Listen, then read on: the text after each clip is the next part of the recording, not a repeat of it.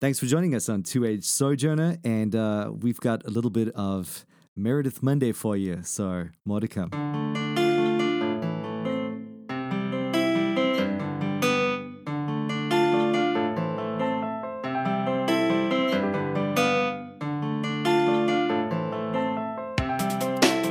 Hey, Chris, what's going on? Not much. I'm glad to be back. Yeah, happy Meredith Monday. Happy Meredith Monday. These weeks go by so quickly, don't you think? they do. yeah. Oh man. Uh, so we record all these like back to back, and we're just faking that we're on Monday. What day is it actually today? It's Friday. don't, don't, don't, tell them though. It's actually Monday. It's Meredith Monday. Right. Um, all right. So Meredith Monday. We want to be thinking about uh, Klinean thought, not strictly speaking. I, you know, what I have in mind there is just anything related to Kline and the way that it kind of impacts our thoughts on just theology and life and church and just whatever. But um, but you know, the, of course, um, there uh, we have to also talk about Meredith Kline's thinking on things and um, and even just what we feel about it. And maybe maybe there are some differing views we have with Kline, um, and that's okay. But it's just a good starting point, and um, and he's done such uh, profound work on so many important things. It's one of the things I love about Klein is the way he kind of straightens out theologically what it what it means for us to be Christians right now in the New Covenant, even though he, much of his work was on the Old Covenant and, or at least on, um, you know, Genesis and, and and mapping out the Old Testament. The implications for for the New Covenant are just um, all important, and um, mm-hmm. and so one of the things um, I wanted to talk about uh, today was this issue of the Dominion mandate and I know this is kind of at the heart of so much of um, the debate that exists um, between views on covenant theology, and this really extends into, uh, I suppose, the the Westminsters uh, in, in, their uh, debates with one another, and and um,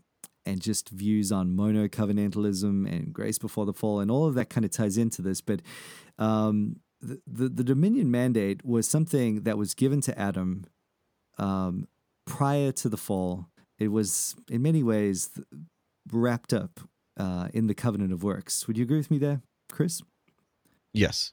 Right. So part of his thing, I mean, his probationary kind of deal, Adam, at least, uh, was was was to um, obviously not eat of the tree and um, and then uh, to begin his work of, of having dominion. And part of that involved uh, uh, spreading the image of the glory of God, uh, in the image of man at least, or the glory of God in the image of man all throughout the earth and, um, and populating the earth. And, and then, of course, we know that uh, the fall happened and, uh, you know, he failed his probation. And from that point, everything from the Genesis 3.15 promise is looking forward to that that that last Adam, the one who wouldn't fail, the one who would um, uh, not fail in the task of of being obedient to God, uh, who would really do the the a covenant of works, so to speak, in that he would uh, work on our behalf, and he would then give what he worked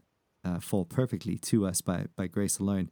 And um and, and so I think uh, you know one thing I'm not sure if we have had an episode of this already, but basically one of the things that's so amazing about that is you get to the Great Commission, and um, there there's the, the last Adam uh, having succeeded in his probation, commissioning uh, his bride helper again now in the church, um, not Eve but the church to go about the task of filling the earth with the glory of God in the image not of the man of dust, but the man of heaven.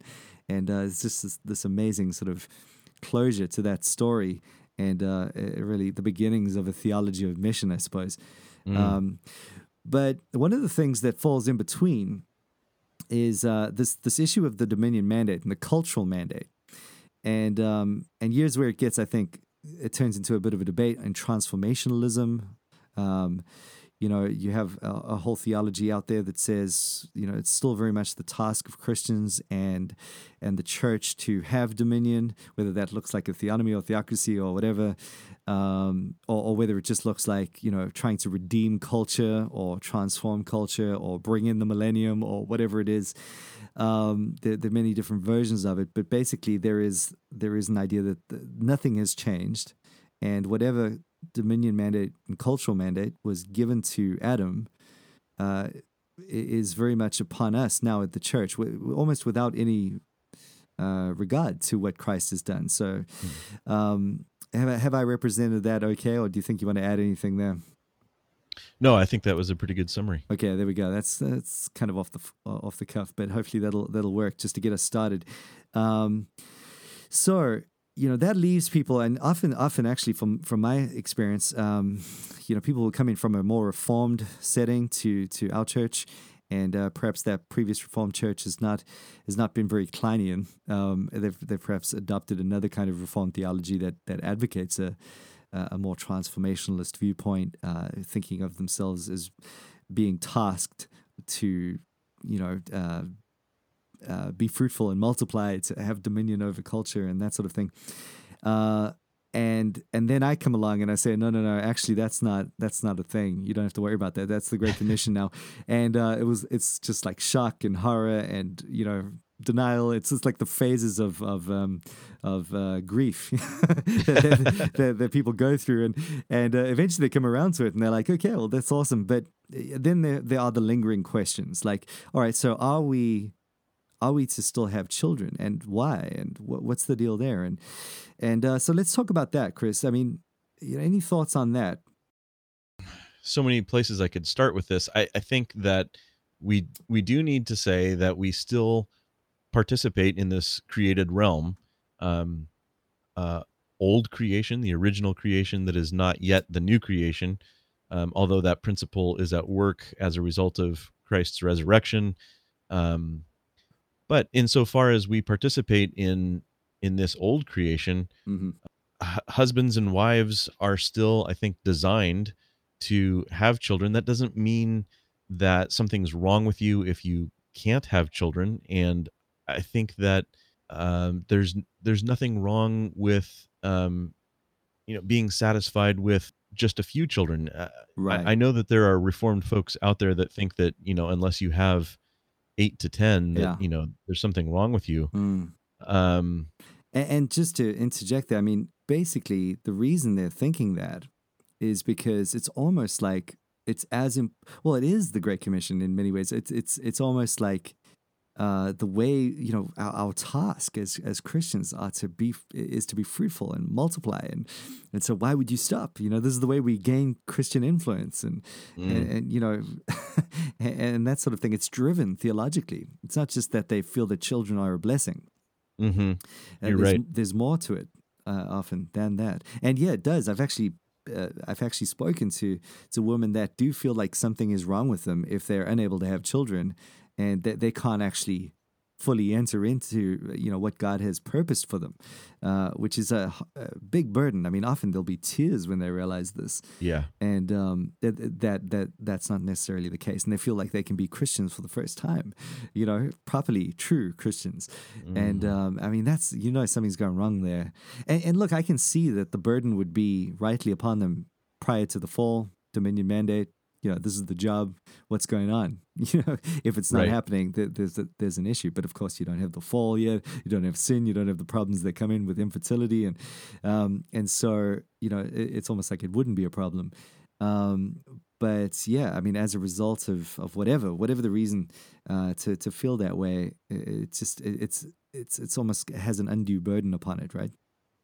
Absolutely. Yeah. uh, that just breaks my heart to hear that. Yeah the other thing, though, and perhaps this is where it gets a little bit more controversial. Maybe there'll be less tears on this one, but it's more just a matter of okay, how, where do we sit with this?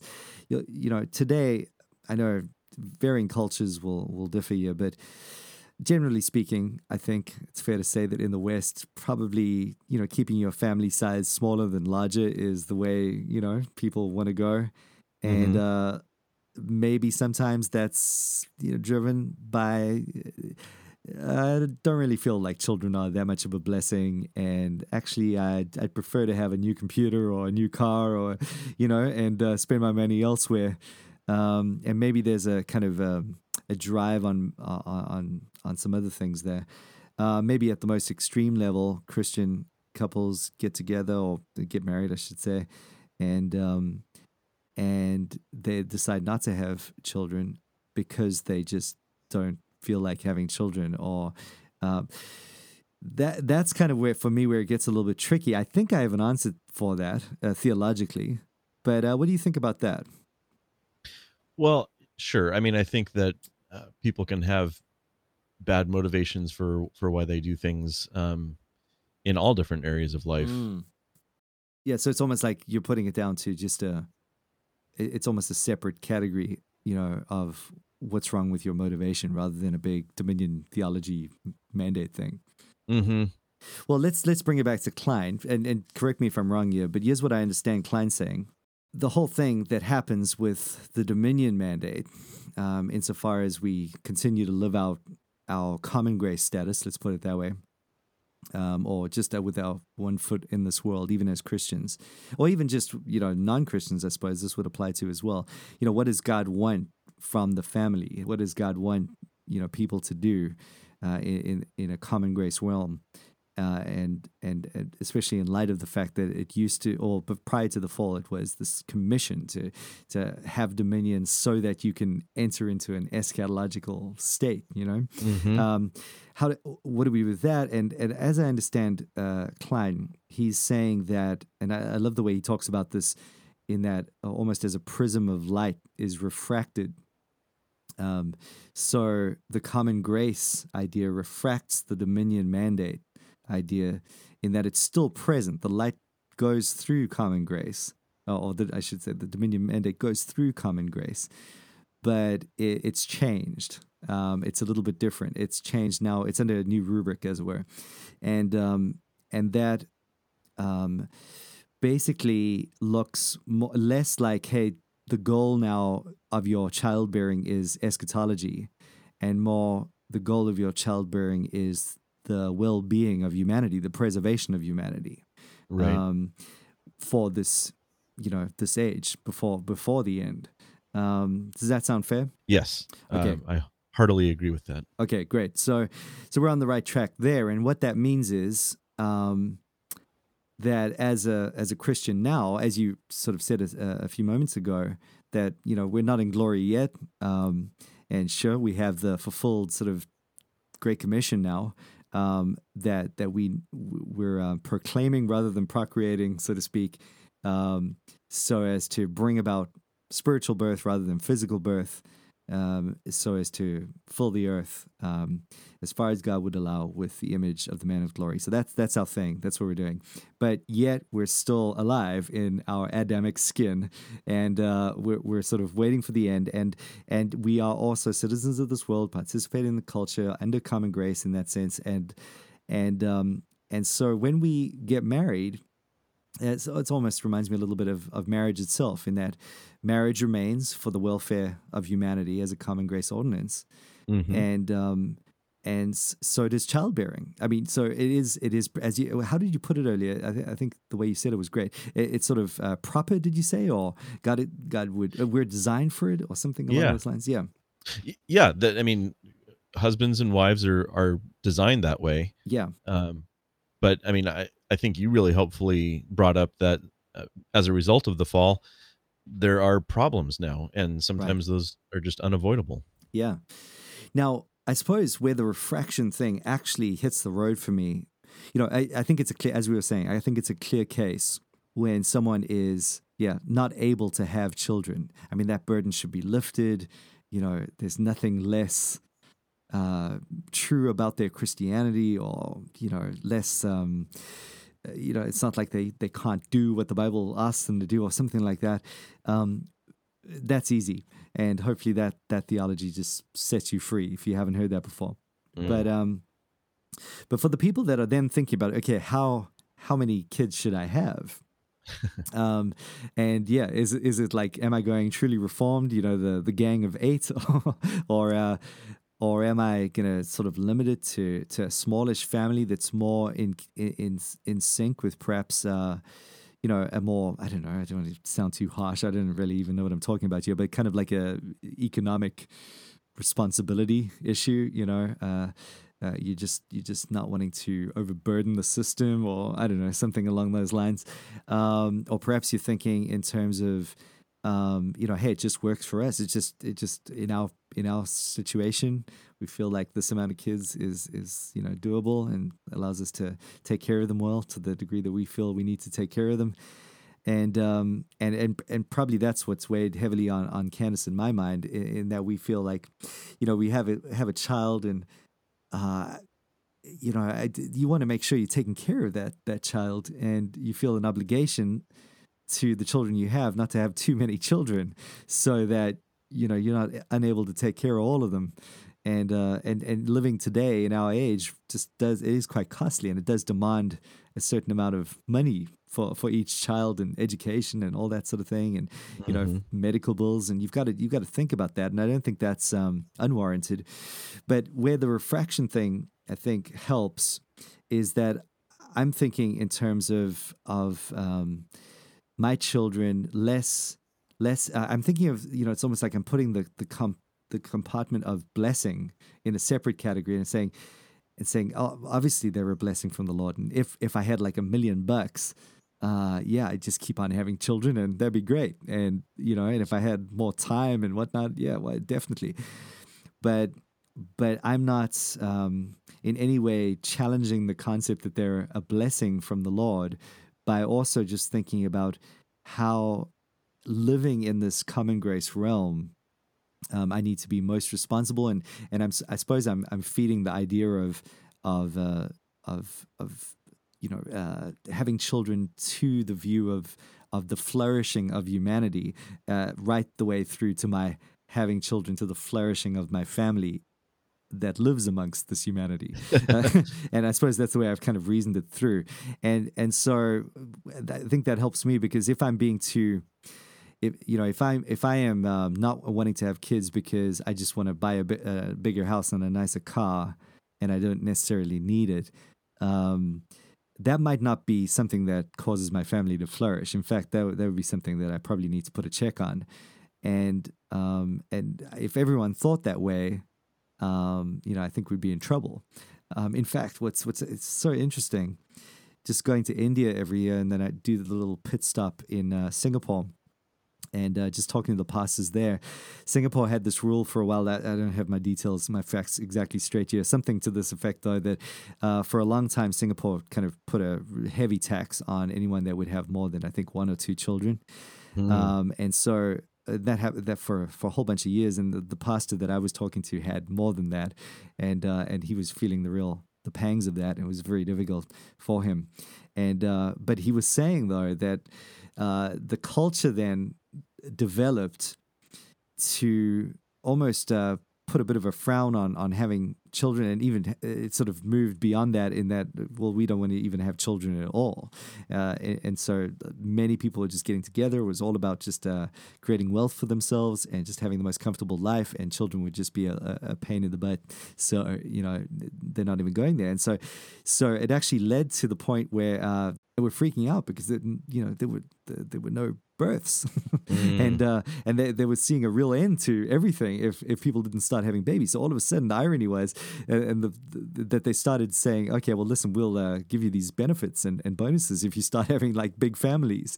and uh, and the pastor that I was talking to was lamenting because he already had his big family and uh, had had paid all the taxes involved, and now you know if it only had been he, he would have been well off at this point uh, if he decided to have a big family. But yeah, that's that's mm. kind of mm. I think a good case study in many ways for for how that works. In that we do have to have children, obviously, and um, and it does affect society and it does affect. Uh, those around us, and we do also feel the drain of of, of irresponsible big families, I suppose. Um, right. You know, one of the things that really uh, excites me about um, what I've learned from Meredith Kline is his definition of grace. Yes. And uh, I don't remember if we've talked about that on Meredith Mondays before, but yeah. anyway, the idea that um, uh, God is giving us the ultimate blessing in spite of um, our sin. So it's it's actually demerited favor. Yes. And you know, uh, tying that into what we're talking about in terms of families, um, this is something that I haven't really heard discussed uh, much in the reformed world, but I do think that there's a real sense in which um, we are designed to uh, model God as uh, fathers and mothers to our children. Yeah. And um, I, I think the the real challenge for us is modeling God's grace. Uh, the, I'm not saying that the law is unimportant, but it's built into um, it's built into us. Uh, the covenant of works is is left over such that um, law is always going to be there no matter what. The gospel is what's foreign, Yeah. and um, we we need to think about. I think how we um, model God's grace to our children, and so I don't think we can legislate to people. Well, you need to have five, or you know, Yes. put a number on it. you, you and your wife, um, or, or if you're a wife, you and your husband need to prayerfully um, think through what you can handle in in light of modeling God's grace to your children. That's a great point. Um, I've got three, and my hands are full um, I feel you. because I, I, I, I- I'm. I'll admit I'm doing a lousy job at it, but when I think that I've kind of done okay with one, I, I realize that I've really messed things up with the other, and I've got to go back and right. you know confess my sin and and try to um get you know get back to that place where i'm uh, modeling um a, a loving gracious heavenly father i'm not the heavenly father i'm their earthly father Right. but i but i'm a an image of that in some sense Yes. and uh i guess i'd just like the listeners to to factor that into their thinking about families as well I love that. Yeah, that's great. And it, it is true. I mean, and, and people are going to differ on this, and there are just differing capacities, aren't there? I mean, some Yes. some people. I think also what what Candice and I often think about is uh, we we both grew up where we had one sibling, and you know it was basically you know that that's that's our norm as it were. And so if if we've seen anything modeled it's been around that. And so even just for us going into the three category there was was quite a quite a stretch in that we've never even seen this done uh, with, with you know we see it done like from afar but we've never grown up in that.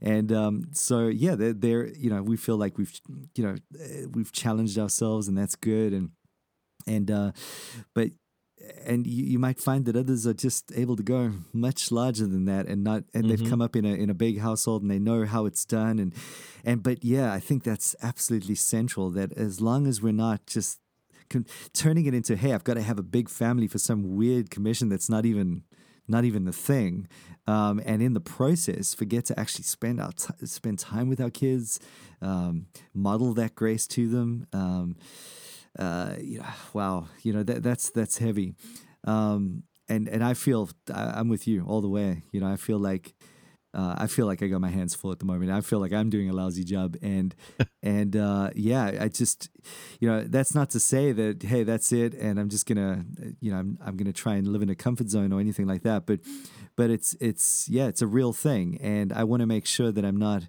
uh, just just steaming ahead uh, without processing th- that question and whether I want to be the best dad I can be, and I want them to grow up in a house that they uh, know and understand exactly the things that you've described. That that they, they know a father who spent time with them Mhm. and um, and who has reflected um, something of, of what he has tasted in the gospel and and uh, yeah I would feel like something is that that is a million times more important than you know trying to hit a certain number especially because it's some you know uh, reform norm or anything like that and for some people it's going to be like one kid you know and that's cool Right. as well so um, yeah well there we go that I think we solved the mysteries of the universe I think it's done. I don't think anything more needs to get said about that. I think uh, we've nailed it, Chris. Done. Well, Two Age Sojourner podcast has been great. Um, I mean, if we solved all the mysteries, I guess we don't need to keep on. Uh, Then we could just talk about smoking.